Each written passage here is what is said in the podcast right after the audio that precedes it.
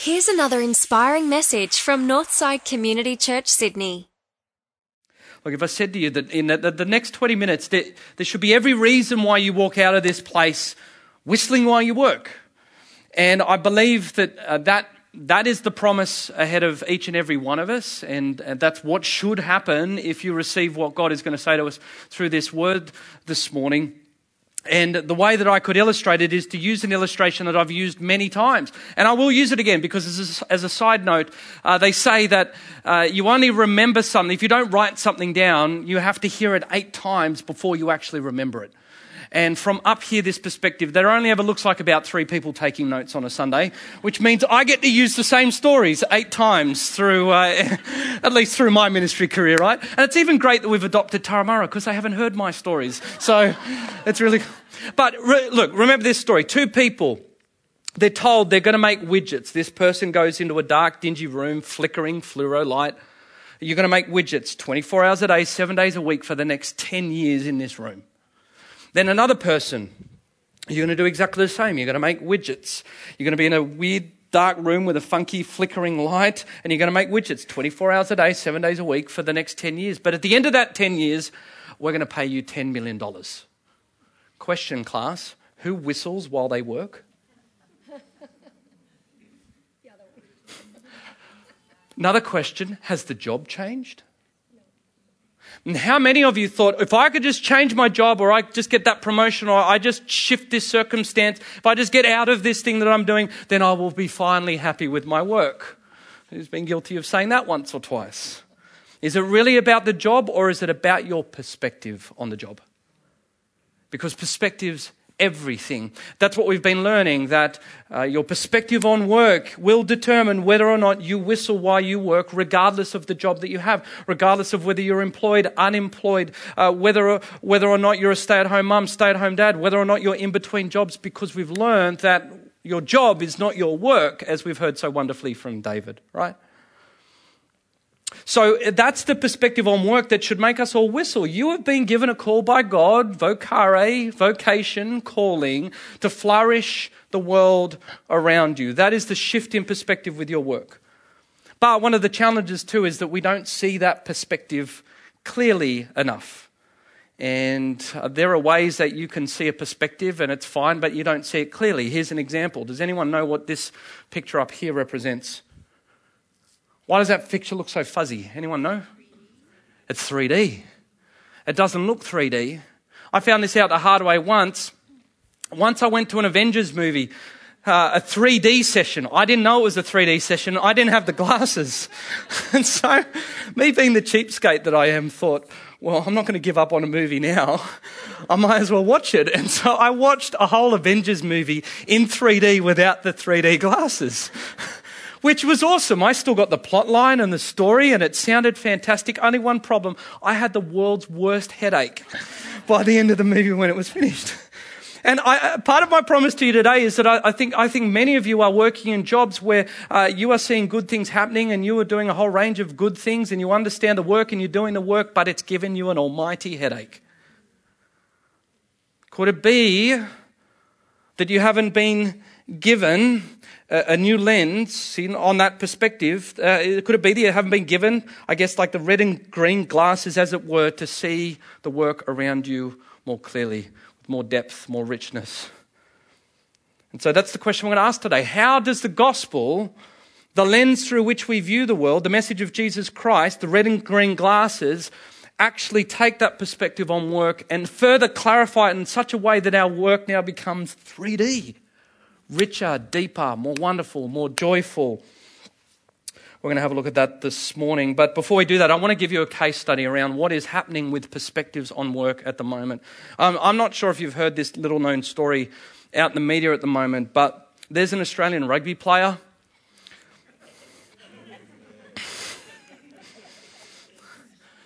There's an Australian rugby player who's been sacked because he posted a Bible verse, not his words, a Bible verse on Instagram. And before we go there, I'm just going to frame this up safely. Uh, I'm not going to go into what's Northside's position on everything. I will say to you that it's probably not the verse of the Bible that I would use to evangelize the world around me, okay? To each their own in their methods in all of that. But what I want to draw our attention to is that I think something that's come out of this situation with Israel Folau and his sacking by Australian rugby is that there's a fundamental underlying narrative. I don't want to talk about religious freedoms and all the stuff that you can hear with Alan Jones on the radio, but I, I want to suggest to you that there's an underlying narrative. Look for it, listen for it in all of this. There's an underlying narrative with this whole Folau case, and the narrative goes a bit like this. The narrative says you can't bring your faith to work. Could I suggest that's what's happening? That, look, Israel's a good rugby player, and keep your rugby to rugby, and keep your faith to your own, and keep your faith private, and don't post it on your Instagram, or we'll write it into your contract. But, but when you play rugby, you work, work, and don't bring your faith to work. And then we, then we, can I suggest to you that, that this is a very modern concept? Because in the ancient ancient world, uh, Paul understood what he was speaking into. Uh, in the in the ancient world, things were much closer, and we see in this passage in Acts, verse twenty-two, that Paul stands up in the meeting of the Areopagus, and he says, "People of Athens, I see that in every way you are very religious." And here's what we need to grasp this morning. Whether you are a Christian or not, wherever you sit, In, in that spectrum, everybody is bringing their faith to work. Everyone's bringing their faith to work because faith is not religion. Faith is the underlying narrative, the underlying story, the underlying way that you answer the big questions of life. Where have we come from? What's wrong with the world? How can we fix it? What's going to be the solution? That's what faith is. And so faith connects your life, like a set of three D glasses, to a bigger story. And it clarifies. Faith is the lens through which you view the story of life. And why this is so vital, let me give you another illustration. Alasdair MacIntyre, a philosopher, said, imagine this. Imagine that you're at a bus stop and someone runs up to you and they say to you, the name of the wild duck is Histronicus, Histronicus, Histronicus.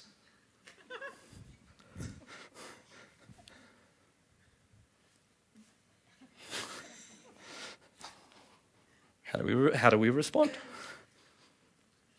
Now, okay, what if I filled in the story like this? What what if we said that, you know, what if the person is mentally ill? Maybe they're just mentally ill. Uh, or or maybe maybe that person was someone that you met in the library yesterday, and down aisle three you said to them, "What is the Latin word for duck again?" And they just remembered. Or maybe maybe they're an assassin. And if you get your response wrong to the code word, they'll kill you there on the spot. Now, c- can you see how this works? Without a bigger story and context, how can you not only know the meaning of what is being said, but most importantly, how can you give the right response? Question then, what is the greatest story of life? What is life's greatest story? And how do we know? How do we know how to respond? How do we know the way in which to live is right? If our life story is just about self-actualization and trampling everyone else, is, is that what it's about? If our life, we look like suckers because we serve people and we make sandwiches for two hundred people at Lifeline and we use our time instead of ourselves but to bless others, is is is that Is that what it's about? Can can you see how important a broader story is, broader context is to the way in which we respond? And if we don't get that story right, then we get life right or wrong. And by the way, this was the question that Paul was asking. By the way, this was the lens through which Paul was seeing the world around him in Acts chapter seventeen. It says here, verse sixteen, while Paul was waiting for them in Athens, he was greatly distressed to see that the city was full of idols, and so he reasoned in the synagogue with both Jews and God-fearing Greeks, as well as in the marketplace day by day with those who happened to be there. Now, a couple of quick points. Look at, look at the way that Paul looks at the city. We're going to come back to that in a second. But take note of where Paul is physically. Where is he? He's in the marketplace. Let me translate that for you. Paul went to where they worked. And I think the genius about Paul and the way that he was evangelizing here is that Paul understood this. It's true back then a couple of thousand years ago, and it's true today, that our work becomes the place where we live out most of the drama associated with our big stories. And don't some of you know that this week, right? We're constantly living out these stories, and that's what we've been getting at, that the way that you view a bigger story about your life not only determines the strategy and the direction of your life, but most importantly, it determines all of the ethics by which you live, how you make the day-to-day decision. So your story affects the big picture and the little picture. And part of the reason that we see this time and time again, this playing out of all these different things that happen in our workplace. Let me give you some examples. You know, what about that narcissistic boss or manager? Or friend? Like, is is it just is it just a personality disorder?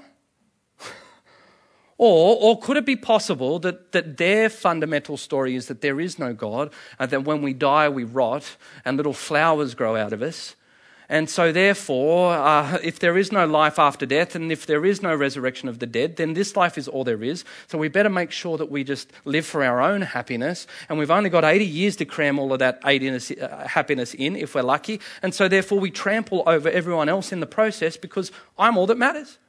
And by the way, like no, no one else is hold, holding me account to all of this. You see how it works? It... it Is it is it just personality, or, or could it could they be living out the drama of the story to which they live? Look, take the other end of the spectrum. What is it? How do you explain those people who have the brains and the smarts and the privilege to be in high-paying careers, and yet they uh, they, they choose self-sacrificing types of professions like social work and nursing or aged care? You know, are, are they are they suckers? you know, like. Are they, Are they silly for doing all of that? Or is there something that drives them to go, there's more than just living for a dollar? You see how it works? And so here's here's what's happening. Here's what's happening. Here's the way I describe it. Try this on. Work now becomes the stage on which we enact the plot lines of the soul. Our work now becomes a stage in which we enact the plot lines of the soul. All of these behaviours start flowing from us and the people around us because everyone has faith in someone or something. That's what Paul was getting at. You've got faith. Why are you sitting on those chairs? You've got faith. You've got faith that chair's going to hold you up for the next fifteen minutes. We've all got faith. Everyone's got faith in someone or something. Um, A great theologian, Paul Tillich, he defines faith as your ultimate concern. What is that one thing, that one thing that drives you, that shapes you, that determines your story from which your actions flow? He calls it the ultimate concern. And in the corporate sense, let me use that language, what he's really saying is everyone has a bottom line. You heard that term in corporate? It's the, what's the what's the bottom line? Every, everyone has a everyone has a bottom line, and that's that's what Paul was getting at when he was looking at others around them. He remarks there that he concedes that you, you're worship, worshipping gods that you don't even know about, that you're ignorant about, that you can't see. There is a bottom line here. What's going on? It's enacted narrative. It's, it's the bigger story. And so all I want to get us to do is to see the way in which the world around us is operating, but to see it in the way that Paul was seeing it. Paul didn't see workplaces and spaces and buildings. He saw intertwined human relationship that were worshipping things other than God as the basis of their identity. Now, question, couldn't we insert that definition into Paul saw the city of Sydney, and he saw that it was full of idols.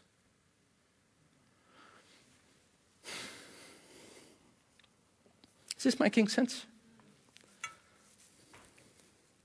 A whole new way that you could see the world around you, whether you're in the C B D tomorrow, whether uh, you're in a friendship group, uh, whether whether you're in a mum's group, whether you're in a dad's group, whether you're in a bridge group, whatever it might be. Uh, this dynamic people are, just watch, people are constantly living out the plot line of their souls around us. And that's that's what we need to do. I just want to give us a different perspective, a new set of glasses. So uh, I'm going to give you a red a red lens and a green lens. Does does that make sense? Two different lenses to look at. Red lens and a green lens. Let's talk about the red lens. First lens is uh, this week, as you move into these places and spaces that God has placed you in to flourish, first question you ask is, what is my industry or what is my group's bottom line? Right? What is my industry or my group's bottom line? Line. Verse twenty-two, then Paul stood up in the meeting of the Areopagus and said, "People of Athens, I see that in every way you're very religious, for as I walked and looked carefully at your objects of worship." So see how Paul goes into his workspace and workplace? He goes, what are, the, what are their objects of worship? You can go into your workplaces and say, what are, what are the things around them here that they seem to worship? Is it the promotion? Is it the status? Is it the identity that they're getting from their work? Is, is, it, is it the company ethos? Is it the company themselves? To work for a particular company can be an object of worship. See how it works? So you, you go into these spaces and you just ask yourself cheekily, what, what are their objects of worship? What are their hopes? What are their dreams? What are their ambitions? What are they? What is driving them in all of this? And let me give you some examples if, if you need a little bit of help for your homework, okay? If you're in the advertising industry, in, in what ways does my industry propagate the idols of beauty and sex? If you're, if you're in the public service, in what ways might the culture around me actually promote the idol of underwork?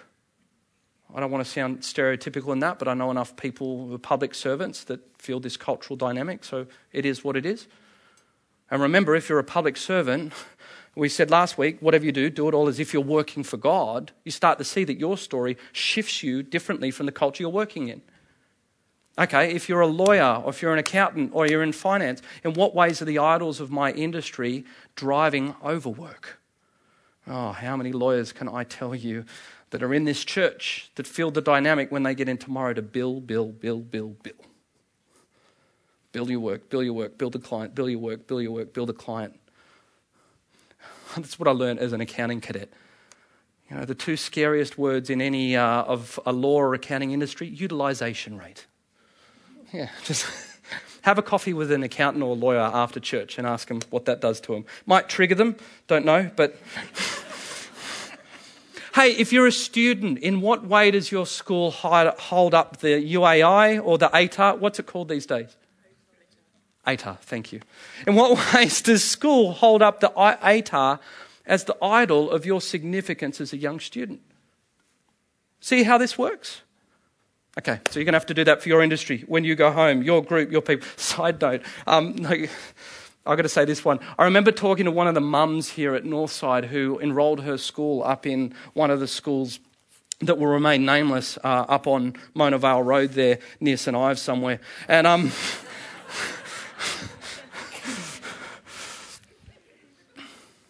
She said in kindergarten, she, the conversation looks like this. The, uh, all the parents get together and all, all the mums are saying, so, you know, if, if, if, you, if you've got Johnny into tutoring, if you've got him into tutoring, because Blake's in tutoring, he's doing tutoring, Blake's doing tutoring, because if we get Blake into tutoring, then we can get him into the accelerated class. And if we can get him into the accelerated class, maybe we can get him into a selective high school or another accelerated class.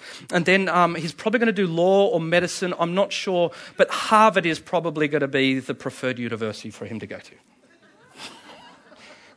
You laugh. This is a this was a real this was a real conversation.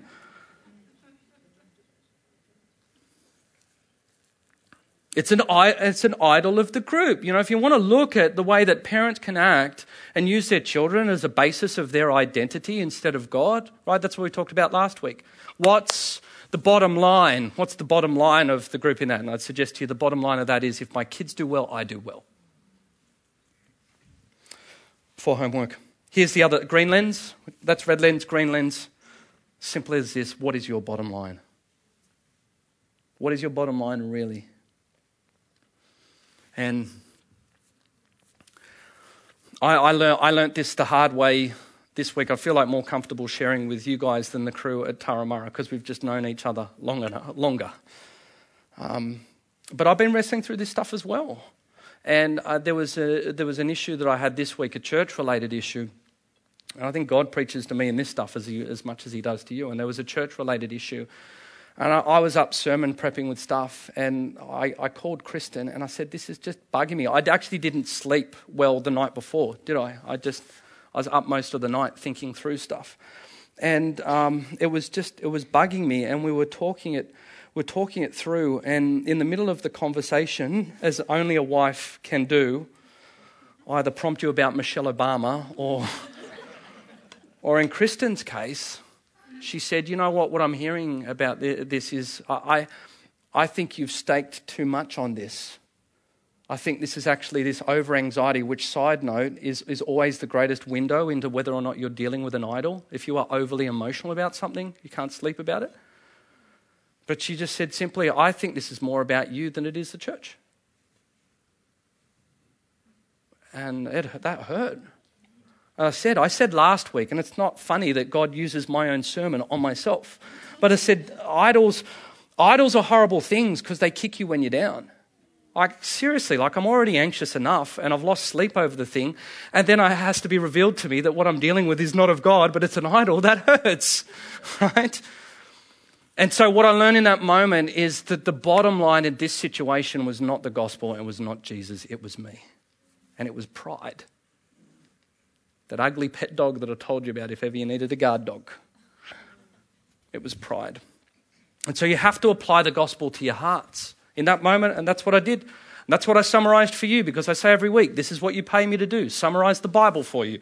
And if you go and look, if you ever want to know what the gospel message is, go to Acts seventeen. If you don't know what the message of Jesus is, go to Acts seventeen, and Paul gives us the gospel to apply to our lives. God, who made the world and everything in it, is Lord of heaven and earth and does not live by temples built by hands. Uh, in summary, what that means is there is a God and you're not it. As if he needs anything. What a great line to start with Christianity.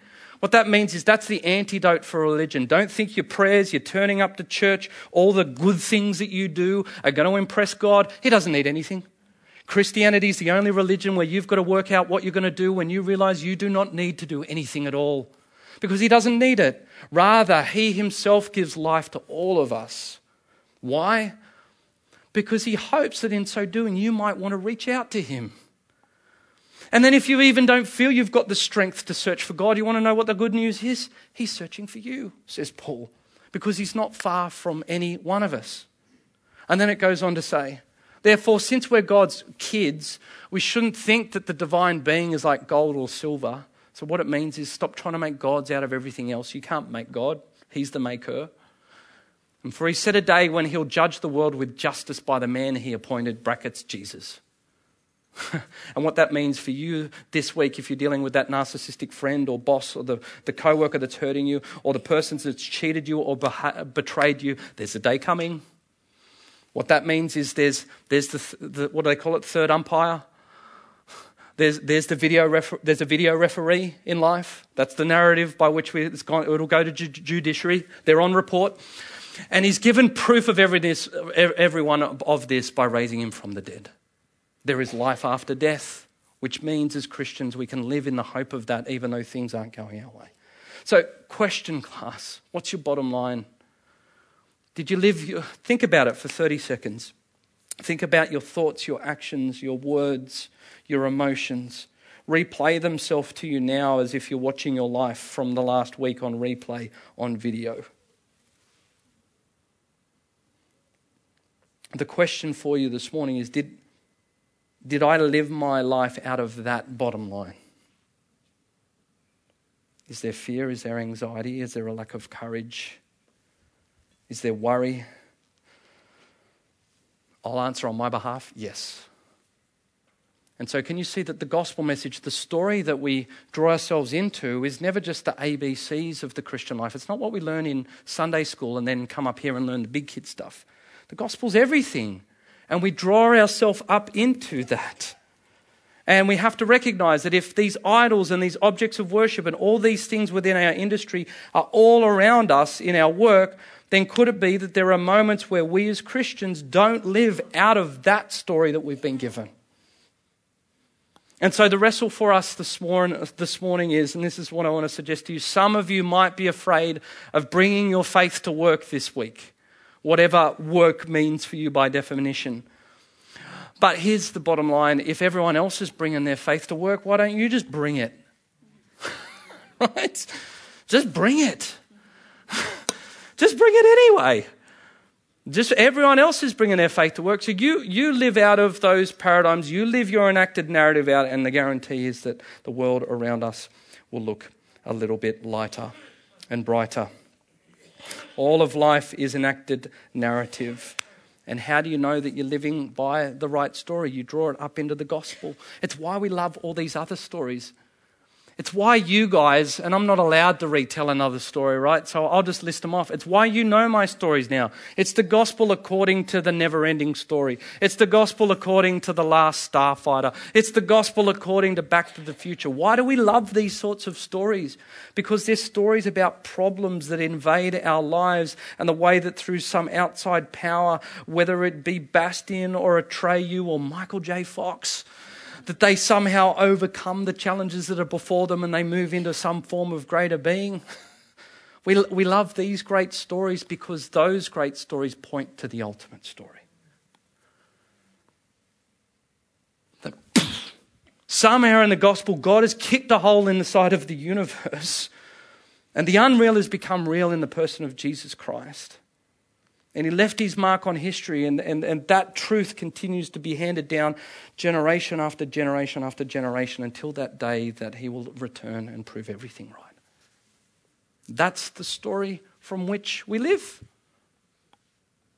And that is the story that, that if you're not yet a Christian, can I suggest to you, could I offer you to stop living your life with an almighty headache, right? You can live life the way that we looked at that three D picture without the glasses. And there are good people and there are great people and there are wonderful things being done by non-Christians around the world, and we are so grateful for, for them and all of that. But to become a Christian is to adopt a view and a perspective and the lens through which you view the world that makes life richer and deeper and more beautiful and more real, because that is the life for which you are designed. Now, friends, if you can't take that in, your heads and with the power of the Holy Spirit in the next three minutes, take that into your hearts and move out of this place with a sense of joy and excitement and courage and boldness. And that's on you, not me. So let's pray. Father, help us with this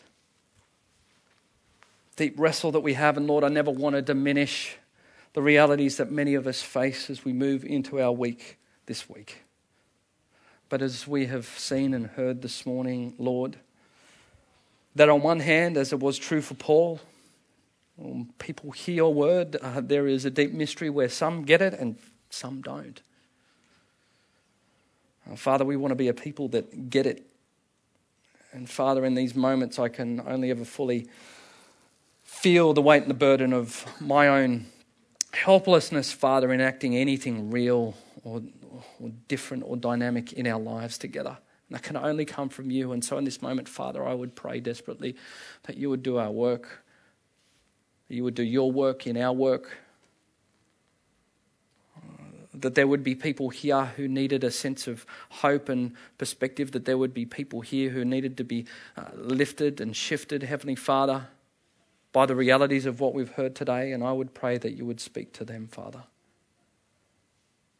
Even if it be outside of work and all the stuff that we've been talking through, just for a sense of your presence and your peace in our lives in this moment, Father, we pray.